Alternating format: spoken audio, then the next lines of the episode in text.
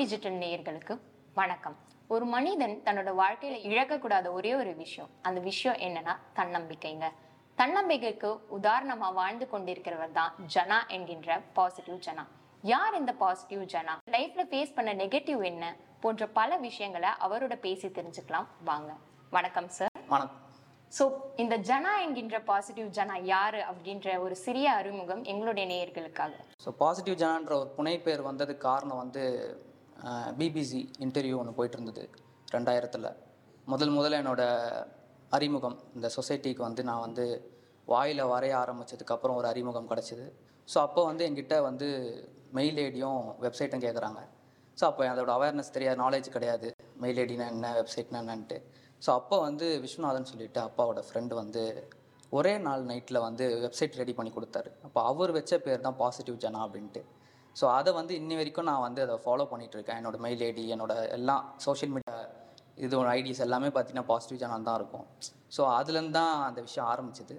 So பேசிக்கலாகவே நான் வந்து ஒரு மவுத் பெயிண்டர் அது இல்லாமல் கிராஃபிக்ஸ் படிக்கணுன்றது தான் என்னோட எய்மாக இருந்தது. அதுக்கப்புறம் கிராஃபிக்ஸ் படித்து இப்போ கிராஃபிக் டிசைனராக இருக்கேன். அது இல்லாமல் ஷார்ட் ஃபிலிம்ஸ் அந்த பைலட் ஃபிலிம்ஸ் எல்லாமே ஆட் ஃபிலிம்ஸ் எல்லாமே எடிட் பண்ணிகிட்ருக்கேன் இருக்கேன் ப்ளஸ் வந்து இந்த ஒரு விஷயத்தில் எடிட்டிங்லேருந்து அந்த இன்ட்ரெஸ்ட்டில் எனக்கு டேரக்ஷன்லேயும் இன்ட்ரெஸ்ட் இருந்தது. டேரக்ஷனும் பண்ணிகிட்டு இருக்கேன் ஷார்ட் ஃபிலிம்ஸ் பைலட் ஃபிலிம்ஸ்லாம் பண்ணிகிட்டு இருக்கேன் ஸோ இதுதான் என்னோட travel okay nice sir so சிறு வயதிலேயே நீங்கள் வந்துட்டு உங்கள் கைகளை இழந்ததாக நாங்கள் கேள்விப்பட்டோம் சார் ஸோ அந்த வயசில் வந்துட்டு நீங்கள் அந்த நெகட்டிவ் அப்படின்றத நெகட்டிவாக பார்க்காம எப்படி ஒரு பாசிட்டிவாக தன் உங்களுடைய தன்னம்பிக்கையால் ஓவர் கம் பண்ணி வந்தீங்க சார் சின்ன வயசில் பார்த்தீங்கன்னா எட்டு வயசில் எனக்கு இந்த ஆக்சிடென்ட் ஆச்சு. ரெண்டாயிரத்தில் மூணு வய மூணாவது படிச்சுட்டு இருந்தேன். அப்போ வந்து எல்லா பசங்களும் மாதிரியும் ஸ்கூல் முடிச்சுட்டு வீட்டுக்கு வந்து விளையாடுறது இப்படி தான் இருக்கும். அன்றைக்கி பார்த்தீங்கன்னா சனிக்கிழமை ஆஃப் டே ஸ்கூல் முடிஞ்சு நான் வந்து விளையாடிட்டு இருக்கேன் மாடியில். வீட்டில் யாரும் இருக்க மாட்டாங்க. மோஸ்ட்லி அப்பா அம்மாலாம் வேலைக்கு போகிற டைம் அந்த டைம் ஸோ அப்போ மாடியில் விளையாடிட்டு இருக்கும்போது பெரிய பெரிய சென்ட்ரிங் ராட்ஸ்லாம் இருக்கும். வீடு கட்டுறதுக்கு யூஸ் பண்ணுறது அதெல்லாம் வந்து பார்த்திங்கன்னா அந்த வீட்டில் இருக்கிற அந்த டெனன்ஸ்லாம் வந்து அந்த அப்பார்ட்மெண்ட்டில் இருக்கவங்க வந்து துணியெல்லாம் பறந்து போய் சன்ஷேடில் விழுந்துருச்சுன்னா அதை எடுக்கிறதுக்காக வச்சுருந்தாங்க. ஸோ அதை வச்சு நான் கொம்பு சுற்றுற மாதிரி இந்த சினிமாவில் வர விஷயங்கள்லாம் பார்த்துட்டு அந்த ஏஜில் அந்த மாதிரி பண்ணிகிட்டு இருந்தேன்.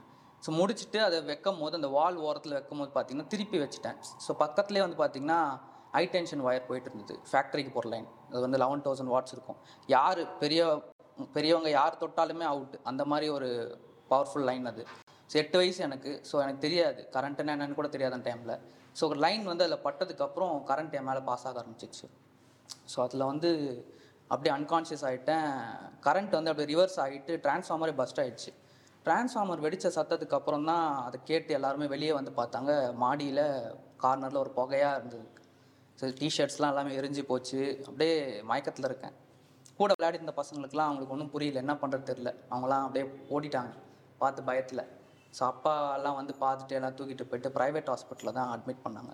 அங்கே வந்து பார்த்திங்கன்னா நைன்ட்டி நைன் பர்சன்ட் பேர்ன் அப்படின்றனால அவங்களுக்கு இது என்னை பார்க்கும்போது புதுசாக இருக்குது இந்த கேஸ் வந்து புதுசாக இருக்குது அதுவும் இல்லாமல் எட்டு வயசு பையன் அப்படின்னும் போது எப்படி ட்ரீட்மெண்ட் கொடுக்கறதுன்னு ரொம்ப யோசிச்சாங்க. ஸோ ஒரு செவன் டேஸ் அங்கே இருந்தோம். கிட்டத்தட்ட நிறைய லட்சக்கணக்கில் செலவு பண்ணாங்க அப்போ. அப்போ என்ன அடுத்தது என்ன பண்ணுறது தெரியாமல் ஒரு மனநிலையில் இருக்கும்போது நைட்டு தூங்கிட்டு இருக்காங்க அப்பா. அப்போ வந்து ஒரு நர்ஸ் வந்து எழுப்பி சார் இங்கே உங்களுக்கு எப்படி ட்ரீட்மெண்ட் கொடுக்கணும்னு தெரியல. பெட்டர் நீங்கள் வந்து கேஎம்சியில் ஸ்டான்லி கூப்பிட்டு போயிடுங்க. பையன் லைஃப் தான் முக்கியம் அப்படின்ற மாதிரி சொன்னாங்க. சரின்னு சொல்லிட்டு அப்பா அன்றைக்கே டிஸ்சார்ஜ் பண்ணி ஸ்டான்லி கூப்பிட்டு வந்தாங்க. கூப்பிட்டு வந்ததுக்கப்புறம் ஒரு பதிமூணு சீஃப் டாக்டர்ஸ் ஸோ அவங்க வந்து அனலைஸ் பண்ணுறாங்க எப்படி இந்த பையனை வந்து ட்ரீட்மெண்ட் எப்படி கொடுக்கறது அப்படின்ட்டு. அப்போ பதிமூணு பேருமே வந்து முடியாதுன்ற மாதிரி ஓப்பில்லைன்ற மாதிரி தான் இருந்தாங்க. இப்போ ஒரே ஒரு டாக்டர் தான் டாக்டர் சீனிராஜ். ஸோ அப்போ கடவுள் மாதிரி எல்லாருக்கும் ஒரு கடவுள் மனுஷன் ரூபத்தில் தான் வருவாங்க. அந்த மாதிரி தான் அந்த டைமில் வந்தார். வந்துட்டு நான் இந்த பையனை வந்து ட்ரீட்மெண்ட் கொடுக்குறேன். என்னோட வார்டுக்கு ஷிஃப்ட் பண்ணுங்க அப்படின்னாங்க. அப்போ உடனே அவர் வார்டை செக் பண்ணிவிட்டு கிட்டத்தட்ட ஒரு ஒன் இயர் நான் ஹாஸ்பிட்டல் தான் இருந்தேன். ஸோ ஆப்ரேஷன் வந்து பார்த்திங்கன்னா எட்டு ஆப்ரேஷன் பண்ணாங்க உடம்புல. அது வந்து எட்டு வயசு பாயிண்ட்றதுனால ஒரே நேரத்தில் பண்ண முடியாததுனால த்ரீ மந்த்ஸ் ஒன்ஸ் வந்து ஆப்ரேஷன் பண்ணாங்க. ட்ரீட்மெண்ட் அங்கே எடுத்தேன். அப்போ பார்த்தீங்கன்னா எட்டு வயசுன்னும் போது நமக்கு திரும்ப ஸ்கூலுக்கு போகணும். பசங்க கூடலாம் விளையாடணும். அந்த தாட் தான் மைண்டில் இருந்தது ஃபுல்லாக ஸோ எப்போ வீட்டுக்கு போவேன் எப்போ அதான் கேட்டுகிட்டே இருப்பேன் வீட்டில் ஹாஸ்பிட்டலில் ஸோ அப்போ டாக்டர்கிட்ட வந்து நான் கேட்டேன். டாக்டர் இந்த மாதிரி ரெண்டு கை வந்து ஆம்பிடேட் பண்ணிட்டீங்க. நான் எப்படி வந்து ஸ்கூலுக்கு போவேன்? எப்படி நான் படிப்பேன்னும் போது அவர் ஒரு சின்ன க்ளூ கொடுத்தாரு. ஒரு ஐடியா கொடுத்தாரு. என்னென்னா சில பேர் நான் வந்து வாயில் எழுதுறது வரையதை பார்த்துருக்கேன்ப்பா. நீ ஏன் ட்ரை பண்ணக்கூடாது? அப்படின்னாரு. ஸோ அந்த ஏஜ் வந்து நமக்கு ஏதோ ஒரு விஷயம் சொன்னாலும் அதை ட்ரை பண்ணி பார்க்கணும். முயற்சி பண்ணி பார்க்கணுன்றது தான் இருக்கும். ஸோ நமக்கு அந்த டைம் நீங்கள் கேட்ட மாதிரி நெகட்டிவான விஷயங்கள் எப்படி பாசிட்டிவாக மாற்றுறோன்றது வந்து ஒரு சின்ன வயசுலேயே எனக்கு அது பழக்கப்பட்ட விஷயமாயிடுச்சு. ஸோ அந்த நேரத்தில் நெகட்டிவான ஒரு டைம் அந்த ஆக்சிடென்ட் ஆகிட்டு எதுவுமே பண்ண முடியாமல் இருந்த ஓ ப்ளஸ் டைமில் வந்து அந்த ஒரு ஐடியா வந்து என்னை பாசிட்டிவாக மாற்றுச்சு ஸோ அப்படி அந்த ஐடியாவை எடுத்துக்கிட்டு அப்பா கிட்ட கேட்டேன். இந்த மாதிரி நோட்டும் ஒரு பென்சில் வேணும் அப்படின்னா அவர் என்ன நோட்டு பென்சில் கேட்குறான் இவன் எப்படி எழுதுவான்? என்ன இது ஒன்று புரியலையேன்னு சொல்லிட்டு அந்த ஒரு கன்ஃபியூஷன்லேயே வந்து வாங்கிட்டு வந்து கொடுத்தாரு. அன்றைக்கி ஈவினிங்கே நான் வந்து வாயில் பென்சில் வச்சு எழுத ஆரம்பித்தேன் ஏபிசிடின்னு யாராலையும் முடியாது. இன்றைக்கே ஒருத்தருக்கு வந்து ஒரு இருபது வயசு பையன் ஒரு முப்பது வயசு பையனுக்கு ஆக்சிடென்ட் ஆகிடுச்சுன்னா அவனுக்கு என்ன பண்ணணும்னு தெரியாது அடுத்தது. அந்த நேரத்தில் அந்த மாதிரி ஒரு யோசிக்கணும் அந்த ஒரு விஷயம் பண்ணணுன்றது வந்து யோசிக்க முடியாது. ஸோ அப்போ நான் அதை பண்ணேன். பண்ணதில் வந்து நிறைய ப்ளஸ் நடந்தது அந்த ஸோ அதுக்கப்புறம் அம்மா வந்து கோலம் போடுவாங்க. அதை வரைய அதை பார்த்து அது மேலே வரைகிறது அதுக்கப்புறம் இதெல்லாம் வந்து வர டாக்டர்ஸ் கிட்ட காட்டுறது நர்ஸ் கிட்ட காட்டுறது அவங்க என்கரேஜ் பண்ணுவாங்க. ஸோ இப்படியே போயிட்டு இருந்தது. அதுக்கப்புறம் ஆர்டிஃபிஷியல் லிம் போடுறதுக்காக நான் வந்து கேகே நகர் ஹாஸ்பிட்டல் வந்தேன். அப்போ அங்கே வரைஞ்சிட்டு இருக்கும்போது சோஷியல் வெல்ஃபேர் டிபார்ட்மெண்ட்லேருந்து நிறைய ஸ்டூடெண்ட்ஸ் காலேஜ் ஸ்டூடெண்ட்ஸ்லாம் வந்துட்டு இருந்தாங்க. அப்போ என்னை பார்த்துட்டு நல்லா வரையிறியே நீ ஏன் வந்து காம்படிஷனில் கலந்துக்கூடாது அப்படின்னும் போது சரி ஓகே நான் கலந்துக்கிறேன். ஃபஸ்ட்டு தயக்கப்பட்டேன். எப்படி நான் வெளியே வர்றது? இந்த சொசைட்டி எப்படி நான் பார்க்கறது? ஒரு குறையாக இருக்குமே அப்படின்றத தான் இது பண்ணேன். அவங்க தான் அதை அதை பிரேக் பண்ணாங்க. பிரேக் பண்ணி நீ வெளியே வா அப்படின்னு சொல்லிட்டு என்னை கூப்பிட்டு வந்தாங்க. அதுக்கப்புறம் அங்கே ஃபஸ்ட்டு ஒரு காம்படிஷன் போனேன். விக்டோரியா டெக்னிக்கல் இன்ஸ்டியூட் சொல்லிட்டு அங்கே நிறைய ஃபிசிக்கலி சேலஞ்ச் தான் வந்திருந்தாங்க. முதல் காம்படிஷன் சும்மா வரைஞ்சேன். பார்ட்டிசிபேட் பண்ண சொன்னாங்க. சரி நம்ம பண்ணுவோம். நம்மளோட பார்ட்டை இது பண்ணணும்னு சொல்லிட்டு நான் வரைஞ்சேன். வரைஞ்சிட்டு வெயிட் பண்ணிட்டு யாருக்கு கிடைக்கும் அப்படின்னு சொல்லிட்டு எல்லாரும் வெயிட் பண்ணிட்டு இருந்தாங்க. அப்போ அனௌன்ஸ்மெண்ட்டில் ஃபஸ்ட் ப்ரைஸ் ஜனார்த்தனன்னு எல்லாருக்குமே ஒரு ஷாக் என்னடா ஃபஸ்ட்டு வந்த காம்படிஷன்லேயே அவன் ஃபஸ்ட் ப்ரைஸ் எடுத்துட்டான் அப்படின்னு அங்கே ஆரம்பித்தது தான் ரெண்டாயிரத்தி ஒன்றில் ஆரம்பித்து ரெண்டாயிரத்தி எட்டு வரைக்கும் எந்த காம்படிஷன்ஸ் போனாலும் ஃபஸ்ட் ப்ரைஸ் தான். ஸோ நான் போகிற இடத்துல நான் போனாலே வந்து பார்ப்பாங்க ஓ இந்த பையன் வந்துட்டானா இவன் தான் ஃபஸ்ட் ப்ரைஸ் எடுக்க போகிறான் அப்படின்ற ஒரு டாக் வந்துடும் ஸோ எனக்கு அந்த ஃபஸ்ட்டு ப்ரைஸ் வாங்கினதுக்கப்புறம் எனக்கு வந்து தினமணி ஆர்டிக்கலில் வந்து வாய் மைய வெல்லும் அப்படின்னு சொல்லிட்டு ஒரு டைட்டிலில் போஸ்டர் போட்டாங்க. டீ கடை அப்புறம் போகிற இடம் ஹாஸ்பிட்டல் ஃபுல்லாக அங்கே இங்கேன்னு பார்த்தீங்கன்னா போஸ்டர்ஸ் தான் இருக்கும். முதல் முறையாக ஒரு சாதாரண ஒரு ஆள் அவன் வாழ்க்கையில் வந்து ஒரு அவன் ஃபோட்டோவை போஸ்டரில் போட்டு ஊர் ஃபுல்லாக ஒட்டி அதை வந்து அவன் பார்க்கும்போது அது ஒரு பெரிய என்கரேஜ்மெண்ட் அந்த டைமில் வந்து ஒரு பெரிய ஒரு இடத்துல கீழே விழுந்து எழுந்துக்கும் போது அந்த ஒரு விஷயம் கிடைக்கும் போது ஒரு பெரிய என்கரேஜ்மெண்ட் அது.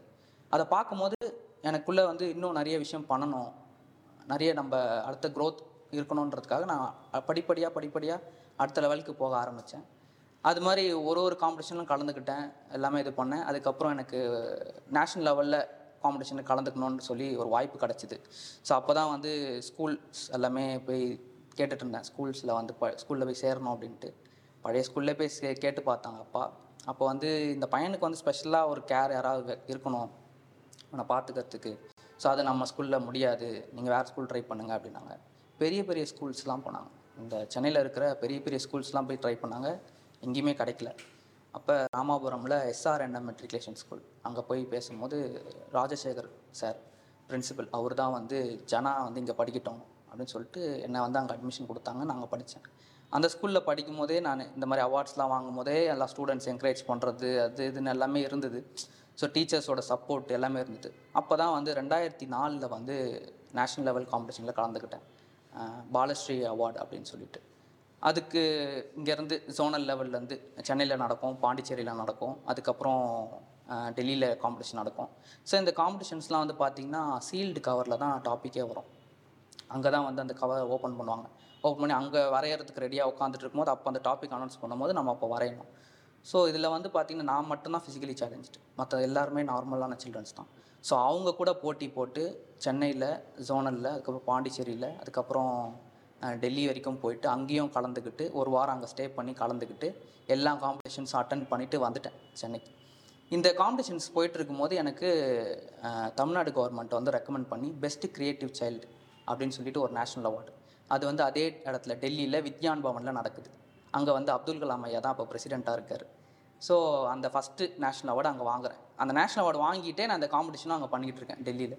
ஸோ அவார்டு வாங்கும்போது அனௌன்ஸ் பண்ணுறாங்க ஜனார்த்தனன் ஃப்ரம் தமிழ்நாடுன்னு எல்லாரும் பயங்கர கிளாப்ஸு அப்துல் கலாம் ஐயா வந்து பார்த்திங்கன்னா அவருக்கு தமிழ்நாட்டு பயணம்னா அவர் மேலே ரொம்ப இதுவாயிடுச்சு சந்தோஷமாயிடுச்சு.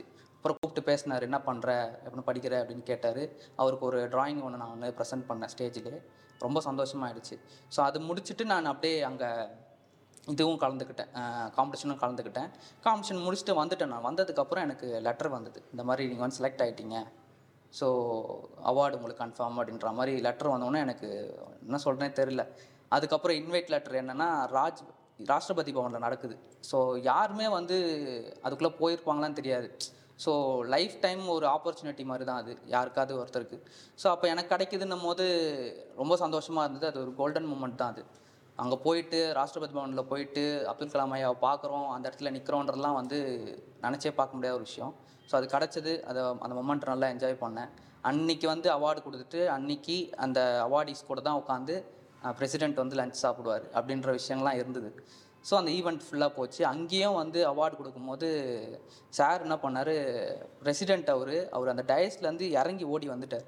ஸோ அதோட விஷுவலும் இருக்குது ஸோ எல்லாரும் வந்து போய் அவர்கிட்ட போயிட்டு அந்த அவார்டு வாங்கிட்டு வரணும். என்னை பார்த்தோன்னே அங்கே வந்து இறங்கி ஓடி வந்துட்டார். ஏன்னா நான் ஆல்ரெடி ஒரு வாட்டி அவர்கிட்ட அவார்டு வாங்கியிருக்கேன். வாங்கிட்டு டே இப்போ தானே ஒரு அவார்டு வாங்கினேன் அப்படின்னு கேட்டார். ஆமாம் சார் அப்படின்னேன். ஸோ அவருக்கே ரொம்ப ஆச்சரியமாக இருந்தது. நீ என்ன இருக்கணும்? என்ன ஆகணும்னாரு? நான் கிராஃபிக் டிசைனர் ஆகணும் சார் கண்டிப்பாக நீ ஆவ. நீ வந்து எல்லாருக்கும் ஒரு ரோல் மாடலாக இருக்கணும். யங்ஸ்டர்ஸ்க்கெலாம் அப்படின்னாரு. கண்டிப்பாக சார் கண்டிப்பாக நான் இருப்பேன் அப்படின்னேன். ஸோ இந்த இந்த விஷயங்கள் வந்து இந்த நேஷ்னல் அவார்டு வந்து பார்த்திங்கன்னா லைஃப்பில் மறக்கவே முடியாத விஷயம். அதுவும் பார்த்திங்கன்னா அந்த பதிமூணு வயசு பதினாலு வயசில் வாங்கினது. அந்த சின்ன வயசில் வாங்கினன்ற ஒரு ப்ரைடு வந்து அது வந்து அதுக்கப்புறம் தான் எனக்கு தெரிஞ்சுது. ஸோ அந்த டைமில் அந்த ஏஜில் வந்து இந்த அவார்டு இந்த விஷயங்கள்லாம் எனக்கு எதுவுமே தெரியல. சும்மா நார்மலாக எல்லா பசங்கள மாதிரி தான் போயிட்டு என்னோடய ஃபுல் எஃபர்ட் கொடுக்கறது பண்ணுறது வின் பண்ணுறது அவ்வளோதான் இருக்குமே தவிர அங்கே நிற்கிறது அந்த அந்த மொமெண்ட்டை வந்து என்ஜாய் பண்ணதெல்லாம் வந்து எனக்கு அதுக்கப்புறம் தான் தெரிஞ்சுது. ஸோ இவ்வளோ பெரிய விஷயங்கள் நடந்திருக்கு நம்ம லைஃப்பில் அப்படின்றது. ஸோ அது ரெண்டுமே வந்து ஒரு கோல்டன் மூமெண்ட் என்னோடய லைஃப்பில் ஸோ அதுக்கப்புறம் வந்து டூ தௌசண்ட் லெவனில் வந்து ஏ. ரஹ்மான் சார் கிட்ட வந்து பெஸ்ட் இண்டிவிஜுவல் அவார்ட் வாங்கினேன் எபிலிட்டி அவார்ட் ஸோ அதுவும் என் லைஃப்பில் வந்து மறக்க முடியாத விஷயம். ஸோ அதுக்கப்புறம் டாக்டரேட் வாங்கினேன் ஆனரபிள் டாக்டரேட்டு அதுக்கப்புறம் இப்போ ரீசெண்டாக வந்து எடிட்டிங்கில் வந்து ஒரு வேர்ல்டு ரெக்கார்ட் பண்ணேன்.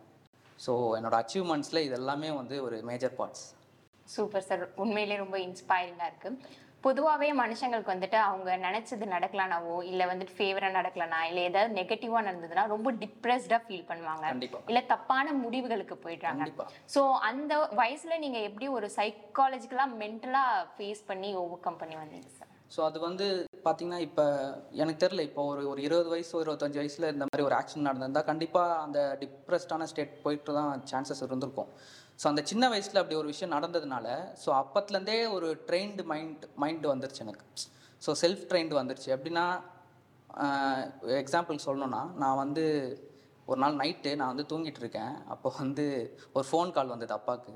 வந்துட்டு ஒருத்தர் வந்து ஃபோனில் பேசுகிறாரு இந்த மாதிரி என்னோட உயிரை வந்து உங்கள் பையன் தான் சார் காப்பாற்றினதுன்னு அவருக்கு ஒரே ஷாக் ஆகிடுச்சு என்னடா இது இந்த பையன் தூங்கிட்டு இருக்கான் நம்ம வீட்டில் தான் இவன் போய் யார் உயிரை போய் எப்போ போய் காப்பாற்றினான் அப்படின்ற மாதிரி இருந்தது. சரி டீட்டெயில்டாக என்னன்னு கேட்கும்போது அவர் சொன்னார் இந்த மாதிரி எனக்கு வேலை கிடைக்காம சார் நான் பிகாம் படிச்சிருக்கேன். வேலை கிடைக்காம ரொம்ப ட்ரை பண்ணேன் என்னால் முடியல. கடைசியில் நான் சூசைட் பண்ணிக்கணும் அப்படின்னு டிசைட் பண்ணிட்டு பாய்சன்லாம் வாங்கி வச்சுட்டேன். சரி சாப்பிடலான்னு சொல்லிட்டு நான் போயிட்டு ஒரு கடைக்கு போய் பரோட்டா வாங்கிட்டு வீட்டுக்கு வந்து சாப்பிட்டுட்டு அந்த பேக் பண்ண பேப்பர் நான் பார்த்தேன். அப்போ உங்கள் பையனோட இன்டர்வியூ இருந்தது. ஆர்டிக்கல் இருந்துச்சு. ஸோ அதை படித்ததுக்கப்புறம் இந்த பையனே இவ்வளோ விஷயம் பண்ணும்போது நம்மளால ஏன் இதை பண்ணக்கூடாது? அப்படின்னு சொல்லிட்டு அன்னைக்கு அவர் மைண்ட் செட்டை மாற்றிக்கிட்டு அன்னைக்கு ஃபோன் பண்ணி பேசினார். கண்டிப்பாக நான் வேலை தேடி வேலையை வேலையில் சேர்ந்துட்டு கண்டிப்பாக அவருக்கு ஜனாக்கு ஒரு கிஃப்ட் நான் அனுப்புவேன்னு சொன்னார். அதே மாதிரி வேலைக்கு சேர்ந்து கிஃப்ட்டும் அனுப்புனார். ஸோ இந்த மாதிரி லைஃப் சேஞ்சிங் மூமெண்ட்லாம் நடந்திருக்கு. ஸோ நம்ம என்ன தான் வந்து டிப்ரெஸ்டாக இருந்தாலுமே நம்ம வந்து அதை பற்றி யோசிச்சு ஒன்றும் ஆக போகிறதில்ல கவலைப்பட்டும் ஒன்றும் ஆக போகிறதில்ல லைஃப்பில் வந்து நம்ம அடுத்த விஷயத்தை கடந்து போய் தான் ஆகணும். அப்படின்றத வந்து நான் அப்போவே நான் வந்து புரிஞ்சுக்கிட்டேன். ஸோ இப்போ கூட லைஃப்பில் வந்து எவ்வளோ கஷ்டமான சுச்சுவேஷன் வந்தாலுமே கண்டிப்பாக ஒரு நாள் எல்லாமே மாறதான் போகுது அப்படின்றத நினச்சி நம்ம கடந்து போய் தான் ஆகணும். ஸோ அங்கேயே இருந்தோம்னா இருந்தோம்னா நம்மளால் நம்மளோட க்ரோத்தும் இருக்காது நம்மளோட இது எல்லாமே வேஸ்ட்டாக போயிடும். இவ்வளோ நாள் கஷ்டப்படுறது எல்லாமே வேஸ்ட்டாக போயிடும். ஸோ அந்த ஒரு விஷயத்த மட்டும் நான் மைண்டில் தெளிவாக வச்சுப்பேன். ஸோ நிறைய பேரோட லைஃப்க்கு ஒரு டேர்னிங் பாயிண்டாகவும் நீங்க இருந்திருக்கீங்க. Very happy for you sir